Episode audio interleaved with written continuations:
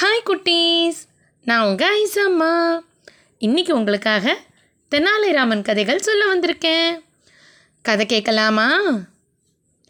விஜயநகர அரசர் கிருஷ்ணதேவராயரோட புவன விஜயம்ங்கிற அரசவைக்கு ஒரு மிகப்பெரிய தத்துவ ஞானி வந்திருக்கார்.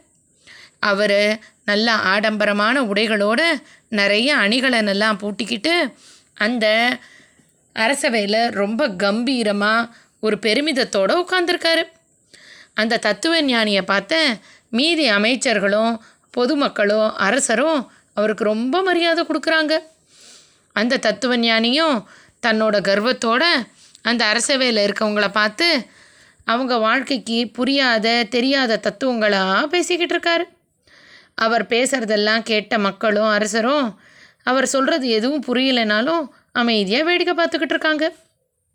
அப்போது தெனாலிங்கிற கிராமத்துலேருந்து வந்த ராமகிருஷ்ணனை எல்லாரும் தெனாலிராமன்னு கூப்பிடுறாங்க.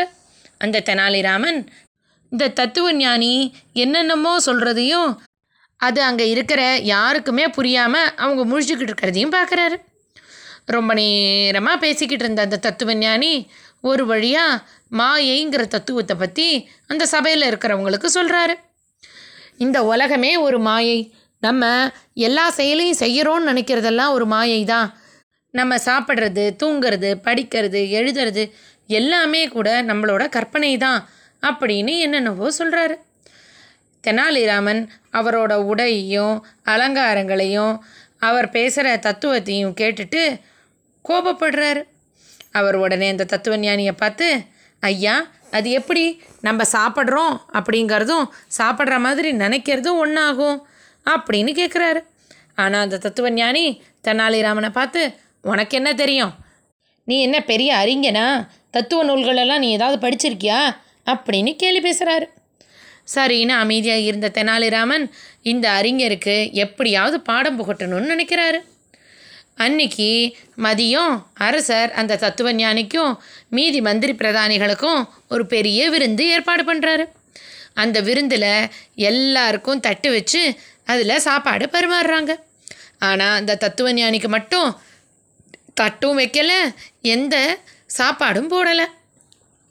பொறுத்து பொறுத்து பார்த்த தத்துவ ஞானி ரொம்ப பசியோட அங்கே இருந்த வீரர்களையும் சேவகர்களையும் பார்த்து ஏன் எனக்கு சாப்பாடு போடலை? அப்படின்னு கேட்குறாரு உடனே ஞானிக்கு எதிர் இருக்கையில் உட்காந்துருந்த தெனாலிராமன் ஞானியை பார்த்து ஐயா நீங்கள் தானே சொன்னீங்க?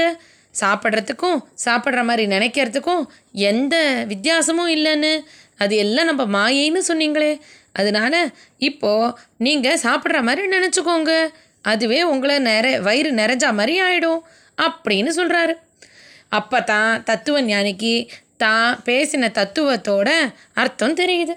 அவர் உடனே தெனாலிராமனை பார்த்து தெனாலிராமா நீ தான் எனக்கு இப்போ வாழ்க்கைக்கான பாடத்தை சொல்லி கொடுத்த.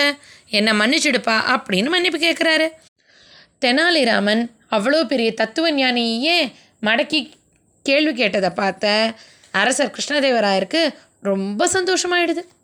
அவருடனே தெனாலிராமனை தான் பக்கத்தில் கூப்பிட்டு அவருக்கு ஒரு சின்ன பொன் மூட்டையை பரிசையாக கொடுக்குறாரு. இதெல்லாம் பார்த்த ராஜகுரு தாத்தாச்சாரியாருக்கு ரொம்ப கோபமாகவும் பொறாமையாகவும் இருக்குது அவர் உடனே தெனாலிராமனை எப்படியாவது மட்டம் தட்டணும்னு நினச்சிக்கிட்டு அரசருக்கு நேராக ஆமாம் தெனாலிராமா நீ வந்து உன்னை புலவர்னு சொல்லிக்கலையே ஏதோ விகடகவின்னு சொல்கிறியே ஏன் அப்படி சொல்கிற அப்படின்னு கேட்குறாரு அதுக்கு உடனே தெனாலிராமனும் தாத்தாச்சாரியார் தன்னை அரசருக்கு நேராக அவமானப்படுத்துகிறதா கேட்குறாருன்னு தெரிஞ்சுக்கிட்டு அரசரையும் ராஜகுருவையும் பார்த்து அது ஒரு வேடிக்கையான கதை ராஜகுருவே அப்படின்னு சொல்கிறார் அதை கேட்ட தாத்தாச்சாரியார் அது என்ன கதை? வேடிக்கையான கதை சொல்லு அப்படின்னு கேட்குறார் அதுக்கு தெனாலிராமன் ராஜகுரு எங்களோட ஊரில் ஒரு காளி கோவில் இருக்குது நான் ஒரு நாள் காளி தேவியை ரொம்ப மனசு உருகி வேண்டிக்கிட்டு இருந்தபோது காளி தேவி எனக்கு முன்னாடி பிரசன்னமானாங்க. அவங்க நிறைய தலைகளோட ரெண்டு கைகளோட என்னை பார்த்து ராமா ஏன் ரொம்ப நேரமாக இங்கேயே உட்காந்துருக்கு உனக்கு என்ன வேணும்? அப்படின்னு கேட்டாங்க. நான் காளிதேவியை பார்த்து அஹஹான்னு சிரிக்க ஆரம்பிச்சிட்டேன். நான் சிரிக்கிறத பார்த்தோன்னே காளிக்கு ரொம்ப கோபம் வந்துடுச்சு. உடனே அம்பாள் என்னை பார்த்து ஏன் என்னை பார்த்து சிரிக்கிற? எல்லாரும் என்னை பார்த்து பயப்படுவாங்க இல்லைன்னா பக்தியாக இருப்பாங்க. உனக்கு மட்டும் என்னை பார்த்தா சிரிப்பாக வருதா? ஏன் இப்படி சிரிச்ச? இப்போ உண்மையை சொல்லு அப்படின்னு கோபமாக கேட்டாங்க. அதுக்கு நானும் காளிதேவியை பார்த்து அம்மா எனக்கு இருக்கிறது ஒரு தலை. அதில் இருக்கிற ஒரு மூக்கில் ஜலதோஷம் பிடிச்சாலே என்னோட ரெண்டு கைகள்னால அந்த மூக்கை துடைக்கிறதுக்கு என்னால் முடியாது. உங்களுக்கு இவ்வளவு தலைகள் இருக்கே. இந்த எல்லா தலைகளில் இருக்கிற மூக்குலேயும் ஒரே நேரத்தில் ஜலதோஷம் பிடிச்சா நீங்கள் இந்த ரெண்டு கைகளை வச்சு என்ன பண்ணுவீங்க? அதை நினச்சி பார்த்தேன். அதுதான் சிரிச்சேன்னு சொல்லி அஹஹான்னு சிரித்தேன் நான் சொன்னதை கற்பனை பண்ணி பார்த்த காளி தேவியும் ரொம்ப சத்தம் போட்டு ஹஹஹஹஹான்னு சிரித்தாங்க அதுக்கப்புறம் என்னையே உன்னோட சாமர்த்தியமான பதில்னாலையும் நகிழ்ச்சுவை திறன்னாலையும் சிரிக்க வச்ச பார்த்தியா அதனால நீ இன்னிலேருந்து விகடகவி அப்படிங்கிற பேரோட நல்ல புகழோடு இருப்ப அப்படின்னு காளிதேவி எனக்கு வரம் கொடுத்துட்டாங்க. அப்படின்னு தெனாலிராமன் தாத்தாச்சாரியார்கிட்டேயும் அரசர் கிருஷ்ணதேவராயர்கிட்டேயும் சொல்கிறாரு தெனாலிராமன் சொன்னதை கேட்ட அரசர் கிருஷ்ணதேவராயரும் உருண்டு பெரண்டு சிரிக்கிறாரு. காளிதேவிக்கு சளி பிடிச்சா எப்படி இருக்கும்னு யோசிச்சு பார்த்து. அவர் ரொம்ப மனமகிழ்ச்சியோட ராமா ஒன்னால் இன்னைக்கு நான் நல்ல மனம் விட்டு சிரித்தேன் இந்தா அப்படின்னு சொல்லி ஒரு பெரிய பொன் மூட்டையை ராமனுக்கு பரிசாக தராரு. இதை பார்த்தேன் ராஜகுரு தாத்தாச்சாரியாருக்கு முகம் ரொம்ப சின்னதாக சுருங்கி போயிடுது. ஆஹா அரசராவது அவனுக்கு முதல்ல ஒரு சின்ன பொன் மூட்டையை தான் கொடுத்தாரு. இப்போது நம்ம தெனாலிராமனை அவமானப்படுத்தணும்னு நினச்சி அவன்கிட்ட கேள்வி கேட்டதுனால அரசர் இப்போ அவனுக்கு பெரிய மூட்டையை கொடுத்துட்டாரே. நம்மனாலேயே தெனாலிராமனுக்கு நிறையா பரிசுகள் கிடச்சி போச்சே அப்படின்னு ரொம்ப வருத்தப்படுறாரு.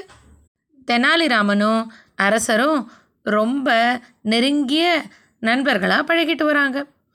ஆனால் ஒரு நாள் தெனாலிராமன் ஏதோ விஷயம் பண்ணதில் அரசருக்கு ரொம்ப கோபம் வந்துடுது. அப்போ கிருஷ்ணதேவராயர் என்ன பண்ணினாருன்னு? நாளைக்கு பார்க்கலாம். இன்னைக்கு கதை இதோட ஆச்சு.